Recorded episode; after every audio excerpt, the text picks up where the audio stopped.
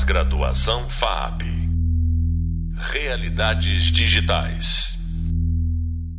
Olá, eu sou a professora Stephanie Watanabe e hoje eu vou contar um pouco mais sobre os artistas que marcaram o formato da industrialização da animação.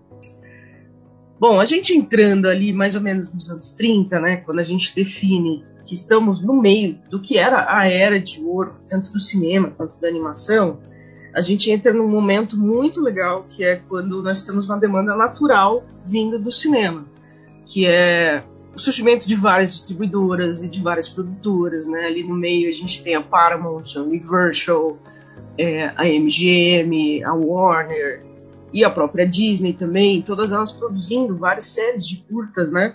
Além dos primeiros longas metragens que estão sendo produzidos ali nos anos 40 também pelo Disney, né? Ali entre 39 e 41 a gente tem quatro longas sendo lançados, né? Então eu queria apontar alguns desses artistas hoje, né? E até destacar esses talentos, né? Que muitas vezes até passam desapercebidos pela gente, né? Ou são curiosidades que podem até instigar vocês a melhorarem o traço de vocês, a qualidade do trabalho, ou inspirar vocês a terem algumas referências, né? Do que vocês vão olhar, né? Então, olhando aqui, né, começando pelos Nine Old Men, que foram os primeiros nove diretores de animação da Disney, é, eu vou listar um por um e o que, que cada um dirigia, para vocês terem uma noção do quanto a direção era uma coisa muito específica, né? Então, a gente tem o Les Clark, que ele era responsável pela, por dirigir toda a movimentação especificamente do Mickey.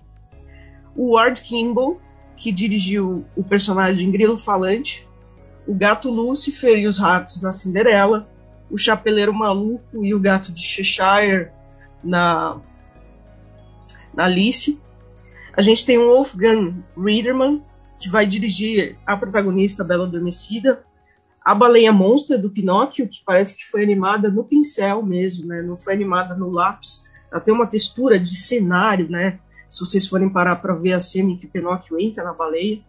Ele também dirige o Cavaleiro Sem Cabeça, do, do curta do Icabod, o Senhor Sapo, que tem essa mesma técnica, né, extremamente realista, onde parece que tem um fogo saindo da cabeça, né, do Cavaleiro Sem Cabeça. Então, é até uma técnica assim que mistura pintura com animação e efeito especial para época, né? Super legal. E ao mesmo tempo personagens super caricatos, tipo o crocodilo do Peter Pan, e o rato, de novo, realista da Dame Vagabundo, né? O rato que vai gerar toda aquela confusão no final do filme. É, nosso quarto na Arnold Man é o Eric Larson, que vai dirigir a Peg, da Dame Vagabundo, que é inspirada né, numa cantora de jazz. Os abutres do Mowgli, que são inspirados né, no, nos Beatles.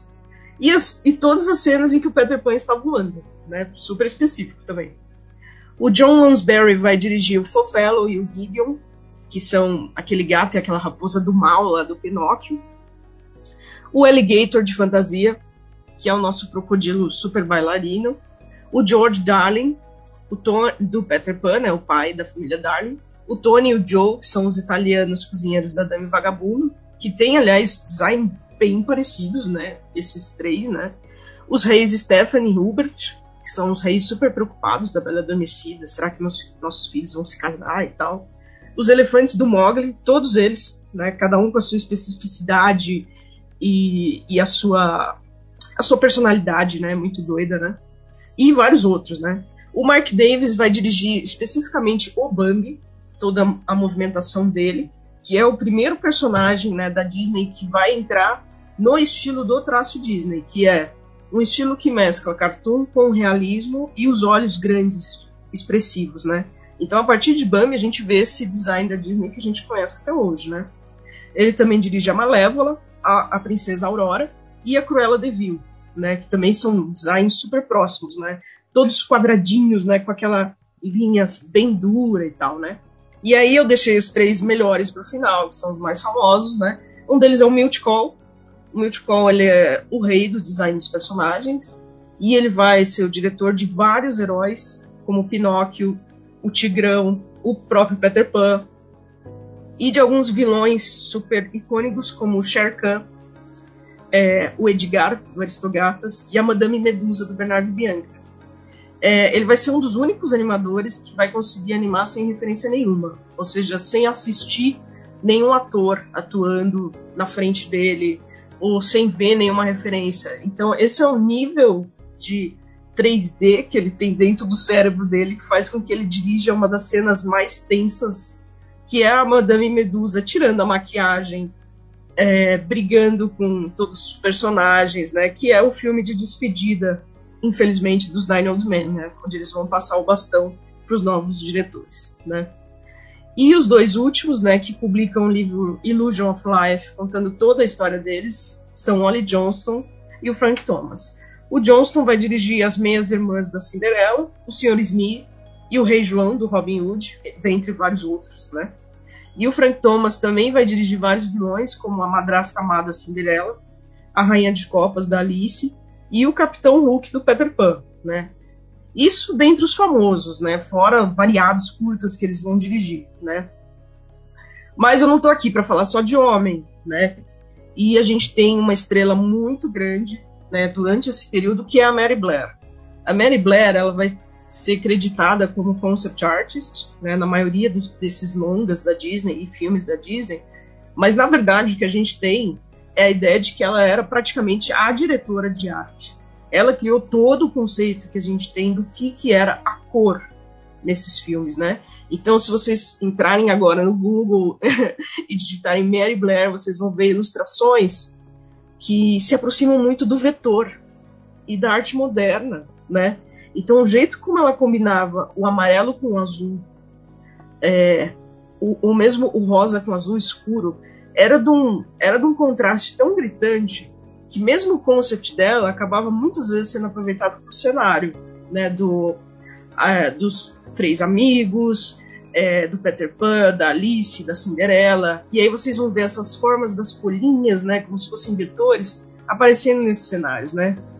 E a Mary Blair, né, fazia tudo isso em, em aquarela.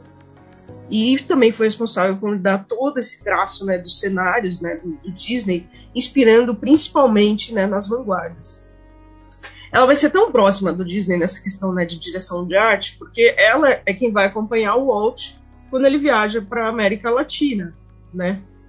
Então, ali nas proximidades né, das guerras, né, ela vai conhecer o movimento antropofágico, né? Então, grande parte do design dela também é inspirado nas cores da Tarsila do Amaral. As suas cores nunca se misturam, né? Elas têm essa dureza, né, que, que faz lembrar o vetor, mas na verdade é uma mistura de aquarela, acrílico e óleo, né? Muito legal. Hoje em dia o que a gente tem é uma inspiração fortíssima em tudo que ela fez, que vocês podem ver o design dela nos parques da Disney, né, em um zilhão de livros infantis que ela trabalhou, e no encerramento do Monstros S.A., que é uma baita homenagem também do trabalho dela, né? Bom, outra mulher que eu queria trazer aqui, que foi super importante, é a Retta Scott, né, com dois T's que ela foi uma grande animadora. Ela não era a diretora da movimentação do Bambi, né, que a gente comentou, mas ela, e tão somente ela, foi responsável pela cena mais difícil do Bambi, que é a luta entre os cervos, né?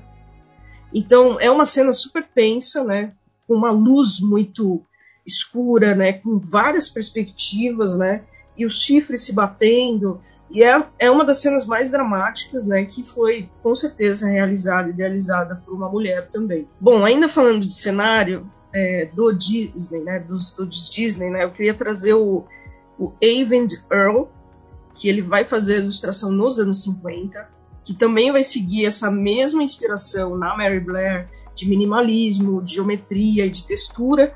E aí ela, ele vai fazer os cenários, né, junto com Mary Blair para Peter Pan e depois seguir sozinho para Dame Vagabundo né, para Bela Adormecida.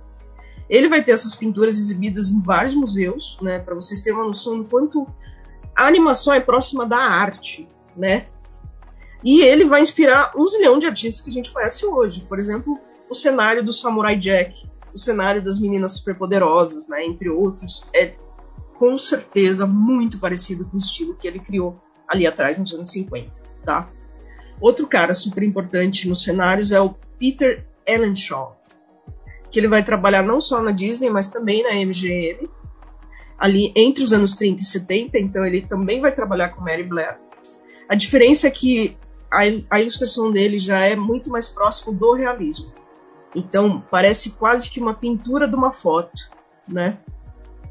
Então ele vai fazer aquelas pinturas bem realistas de quando o Peter Pan passa perto da ponte, ou quando a Mary Poppins está descendo de guarda-chuva até chegar na cidade. Então esses takes, né, super aéreos, né, realistas vêm deles, né. A partir disso, né, ele vai ser eleito uma das lendas da Disney em 1993 e vai acabar continuando a trabalhar em várias animações live actions e curiosamente o seu filho também vai seguir a carreira de design de effects, né.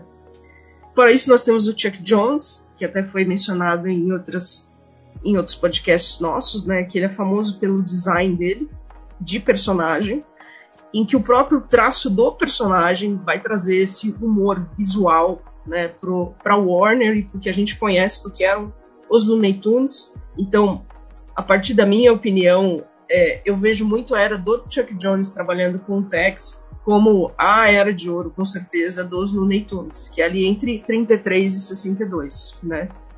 Outra grande fera é o Preston Blair, que vai publicar o livro Cartoon Animation, que também é um livro super obrigatório pra gente, que ele vai se tornar um dos diretores de animação da MGM, né? Ele também vai ser responsável pelo design dos personagens, né? Ele vai começar a jornada dele na Walter Lantz, que é o estúdio do Pica-Pau, depois ele vai para a série do Mickey, depois vai para os primeiros longas, né, do Pinóquio e do Bambi, mas o traço dele é muito mais cartoon, então ele vai trabalhar no Tom Jerry, na MGM, mas grande parte, né, do que a gente conhece dele é a carreira dele animando é o Fred Flintstone em Flintstones, né, na Hanna-Barbera. Então vale muito a pena dar uma olhada no livro dele, tá? Outra grande estrela que a gente tem é o Richard Williams, que ele é um dos famosos, mais famosos diretores de animação que publicou o The Animation Survival Kit, que é a, a, nossa bíblia da animação, né? Nosso livro obrigatório. E ele vai ter um conhecimento amplo em muitas técnicas. Acho que é por isso que Richard Williams ele é tão referenciado, né? Porque ele fazia animação em vetor, animação super realista, com sombra, com lápis de cor, com lápis. E depois ele vai fazer, vai dirigir a animação do Roger Rabbit, que é em cartoon ele faz a abertura da Pantera Cor-de-Rosa, então, fora videoclipe dos Beatles, então é um repertório gigantesco, né, que ele vai trazer pra gente. Chegando nos contemporâneos, a gente tem o Gandhi Tartakovsky, que também é uma pessoa assim obrigatória para vocês conhecerem, que também vem dessa transição do character design para animação, para depois virar um diretor, né? Então ele vai começar intervalando o Batman de 92, né? Para depois, né, ir ali no final da Hanna-Barbera, migrar para o Two Stupid Dogs em 93, e aí sim ele vai começar a jornada dele nos Cartoon Cartoons, né? Ele vai criar, produzir e dirigir o Samurai Jack, Laboratório de Dexter, Meninas Superpoderosas, o Clone Wars, hoje em dia, né, o Primal do Adult Swim e o Hotel Transilvânia são deles, né? Além dele ter dirigido o piloto do, do Steven Universe. Então, com certeza vocês estão reconhecendo o traço dele, né, por esses exemplos, que, que é um traço, né, cartoon vetorial muito específico, né, e também excessivamente é, cartunesco nos movimentos, né. Então é um desafio muito grande você trabalhar na Sony, no Hotel Transilvânia, sabendo que um rig de 3D teria que fazer uma movimentação que um cartoon faria em 2D, né. Essa é uma das grandes magias do Tartakovsky, né. A partir dali, entre Bernardo e Bianca, né, e o Cão e a Raposa, que a gente tem a passagem de bastão, né, onde os Nine Old Men vão se aposentar e vão entrar os novos diretores de animação, né, que eles vão chamar de Nine Young Men, né. Um deles é o Glen Keane, que vai se formar na Cal Arts, né, vai trabalhar no Bernardo e Bianca, vai aprender com eles, né, e ele vai dirigir várias coisas que a gente conhece até hoje, né. É, o Rei Leão, a Pequena Sereia, o Aladdin, Carrontas, é, o Enrolados, né? E ele vai ganhar aquele prêmio de melhor curta pelo Dear Basketball em 2018 também, né? A movimentação do Tarzan. Então, várias coisas né, que a gente conhece que é da animação contemporânea, né? Partem desse conhecimento avançadíssimo do Glen King, né? Outro grande cara que vai trabalhar ao, ao lado dele é o Andreas Deia, que também é um diretor de animação, que aí ele vai entrar no Caldeirão Mágico, né, junto do Tim Burton, e aprender com esses Nine Young Men. Ele é o diretor por trás do Scar, do Jafar, do Gaston, do Rei Tritão, do Hércules, é, da Rainha Narissa, do Encantada, e ele vai dirigir o Rhapsody in Blue, que é um dos curtas do Fantasia 2000, também vai trabalhar no Roger Rabbit, né? Em 2007 ele vai ganhar o prêmio de Winsor McKay Award, que é o prêmio anual da indústria da animação, né? E hoje em dia ele é o responsável por dirigir a animação do Mickey, que é super legal, né? Que era algo que era que era um compromisso, né, dos Nine Old Men e acabou passando para ele. Outro cara que é um pouquinho mais novo que eles, né, é o James Baxter, que ele vai entrar no Roger Rabbit, né? Também vai trabalhar na Pequena Sereia, Rei Leão, na Bela e a Fera, no Corcunda de Notre Dame.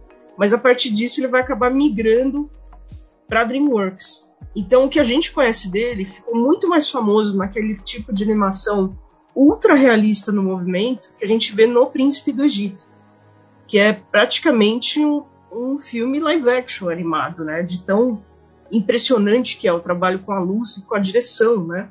E com o movimento. Outro movimento também super realista que ele vai pegar é o do cavalo Spirit, né, que vai tornar mega famoso, né. Depois disso ele se torna freelancer, né, então ele vai trabalhar no Jorge Curioso, no Encantada, no Kung Fu Panda, na Mary Poppins O Retorno e mais recentemente no Klaus, né. E vai ganhar o prêmio do Winsor McKay em 2018. Então vale a pena dar uma olhada também no que, que o James Baxter está dirigindo. Outro cara, né, que até comentei, é o Tim Burton que eu acho bem interessante a gente pensar, né, que ele vai começar ali no Caldeirão Mágico, no Cão é Raposa, né, aprendendo com os Nine of Men, mas não era a vibe dele, né, porque a direção de arte não tem nada a ver com a direção de arte dele, o tipo de movimentação de personagem não era o que ele queria fazer, então ele vai lançar, né, dois curtas de maneira independente, que é o Vincent e o Frankenweenie. Só que eles eram tão dark, né, que vai fazer com que ele seja demitido, né? Porque como é que eu tenho um animador na Disney que lança esses filmes que não tem nada a ver com o que a Disney está querendo vender, né? Mas, né, a partir do sucesso do Beetlejuice, né, é, e do Batman, ele vai até ser convidado ali para voltar a trabalhar com a Disney para dirigir o Estranho Mundo de Jack, né? E a Noiva Cadáver, entre outras animações, né, que ele vai fazer também em stop motion, né?